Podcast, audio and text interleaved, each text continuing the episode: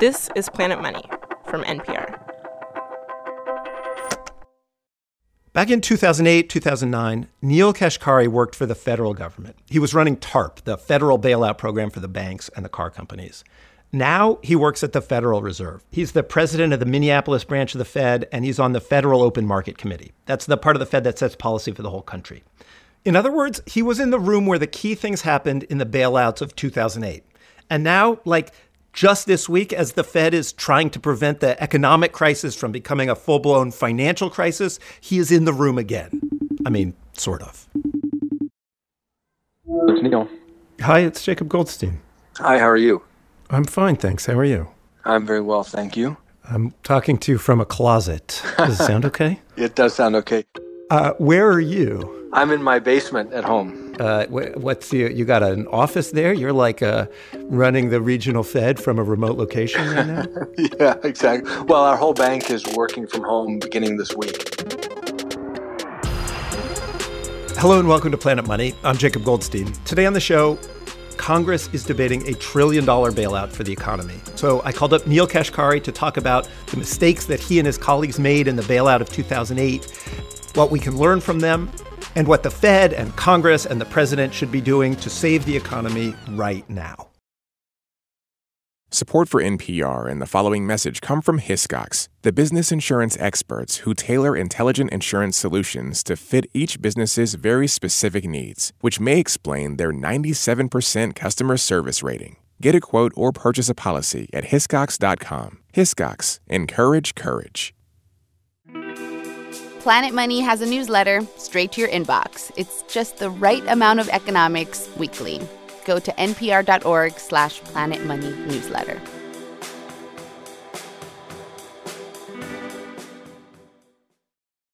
Earlier this week, we posted an episode of Planet Money explaining a bunch of emergency programs that the Fed is launching basically right now. The short version of what the Fed is doing is they're doing a bunch of emergency lending and they're doing it to try to prevent this economic collapse that we're going through right now, to try to prevent that from becoming a financial crisis that would make the economy even worse. And all that emergency lending, that was the first thing that Kashkari and I talked about. I mean, this is the this is literally the reason that the Federal Reserve was created. The reason that central banks were created were to be that lender of last resort when there's so much economic uncertainty that everybody is pulling back. They're demanding cash because they're scared. Banks come under a lot of pressure because they just don't have that much cash sitting around. So they have to turn to the Federal Reserve.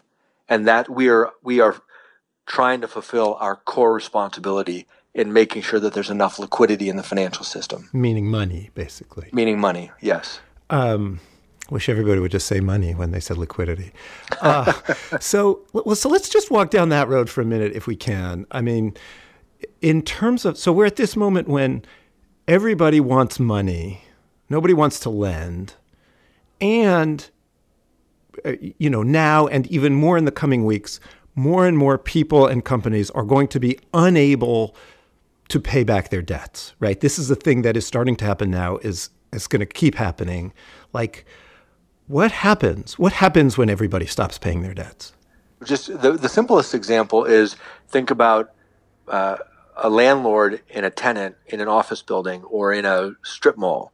So the the coffee shop shuts, lays off their workers, doesn't pay their the owner of that strip mall, and then that owner doesn't have money to pay their bank because they probably have a mortgage on that. Right. And then the bank has bad debts and then the bank ends up having more difficulty raising capital or raising funding because they're bad debt. So it literally can cascade through the economy. And that's why you absolutely need the federal government to step in and to provide resources to break these chain of dominoes, which would fall, uh, you know, and causing widespread damage. Like are falling, right? Like are to falling. be clear, it's happening now. It's happening right? now. The coffee shop is obviously closed. I'm not buying coffee. The person who runs the coffee shop can't pay the rent. The person who owns the building can't pay the mortgage. The bank can't function if people aren't paying the mortgage. Like that's that's the thing that's happening now. That is. And so the good news is the big banks and most banks in America have a lot more of their own capital than they had before the financial crisis. So Yes. they are better positioned to endure these losses, but only so far. Yeah. And, you know, it's also happening for big companies like airlines, which get a lot of attention. I, don't know anybody who's buying cars right now. So it's going to affect the auto companies. And the big question is is this going to go on for a few weeks? I hope so, but I kind of doubt it. Or is it going to go on for months? And we just don't know how long this is. And only the federal government has the balance sheet, has the financial resources to support the U.S. economy and to stop the dominoes from falling. So, so you ran TARP, right? The bailout of the banks and car companies in, in 2008 and 2009. And I mean, one of the reasons I wanted to talk to you was like, I wanted to know sort of what you learned from that that might be helpful now. Well, I'll tell you, there are two things that strike me. This, this is obviously a health crisis, not starting in the banking sector. So there are huge differences. Yeah. But there are two, two mistakes we made in the financial crisis that I think are directly relevant that I don't, I hope we don't repeat the mistakes this time. Number one, we were always slow and we were timid. We were too small. And the reason is we didn't know how bad the crisis was going to get and we didn't want to overreact. Well, that was wrong. We kept thinking, well, maybe we've done enough. And then we realized, oh my gosh, we have not done enough. We need to do a lot more. And ultimately, we had this devastating Great Recession that took a massive fiscal and monetary response to bring the, the economy back from the brink of collapse. Well, one of my takeaways is when the downside scenario is that devastating, you should overreact. The right policy response is to overreact to try to avoid that terrible downside scenario. So whether it's the health policy response or the fiscal policy response or the monetary policy response, we should be erring on the side of doing too much.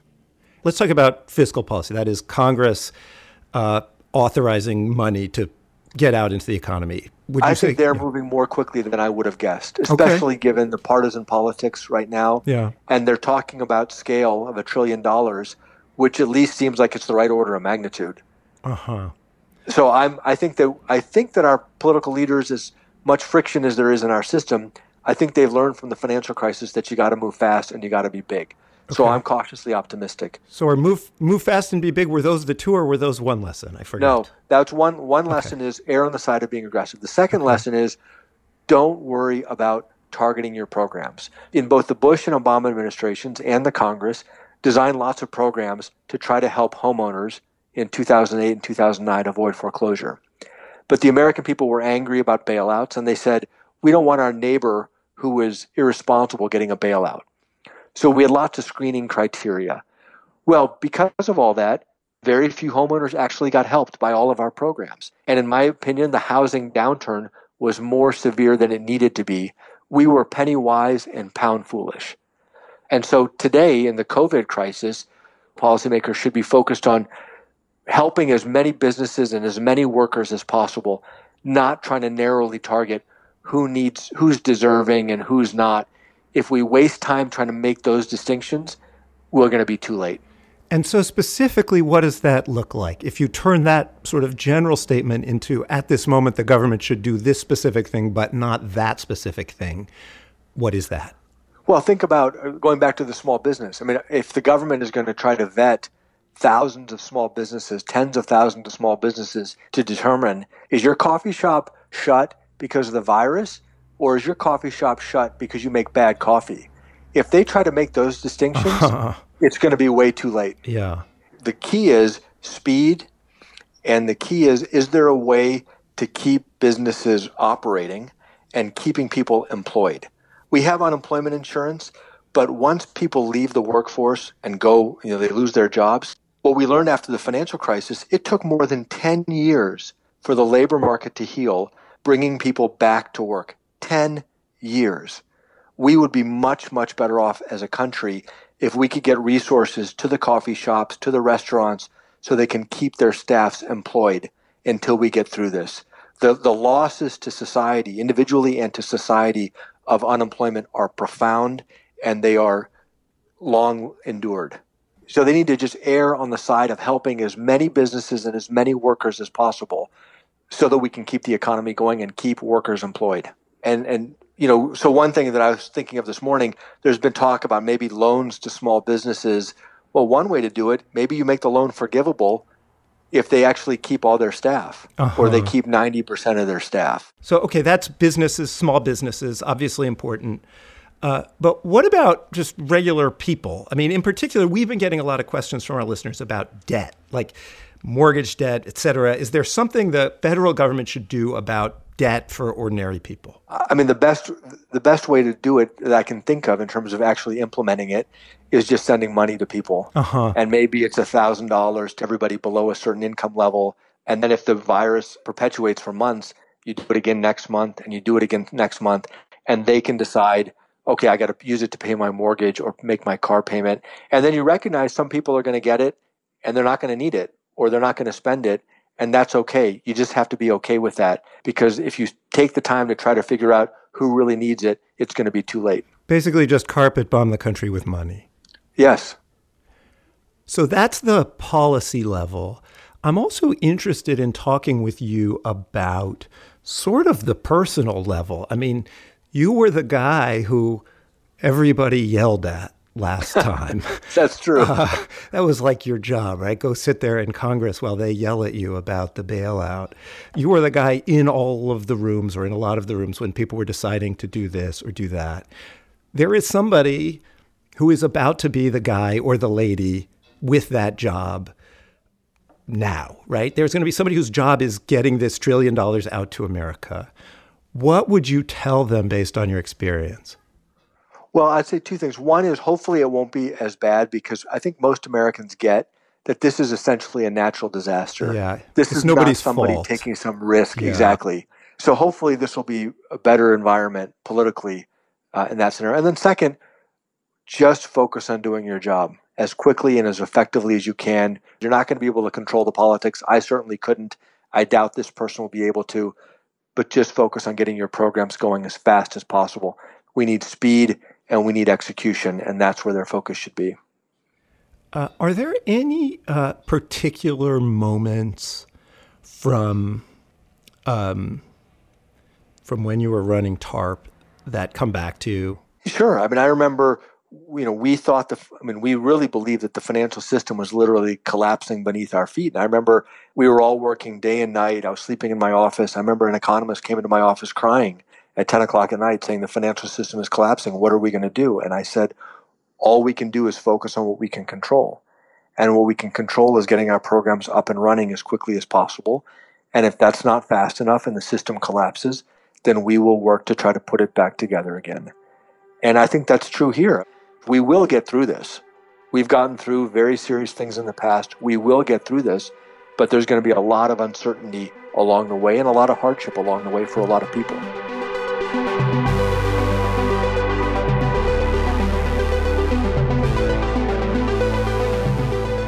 Who else should we talk to about what's going on right now? Let us know by email at planetmoney at npr.org, or you can find us on social media at Planet Money. Uh, today's show was produced by Nick Fountain and Darian Woods. Our editor is Bryant Urstadt. Our senior supervising producer is Alex Goldmark. I'm Jacob Goldstein. This is NPR. Thanks for listening.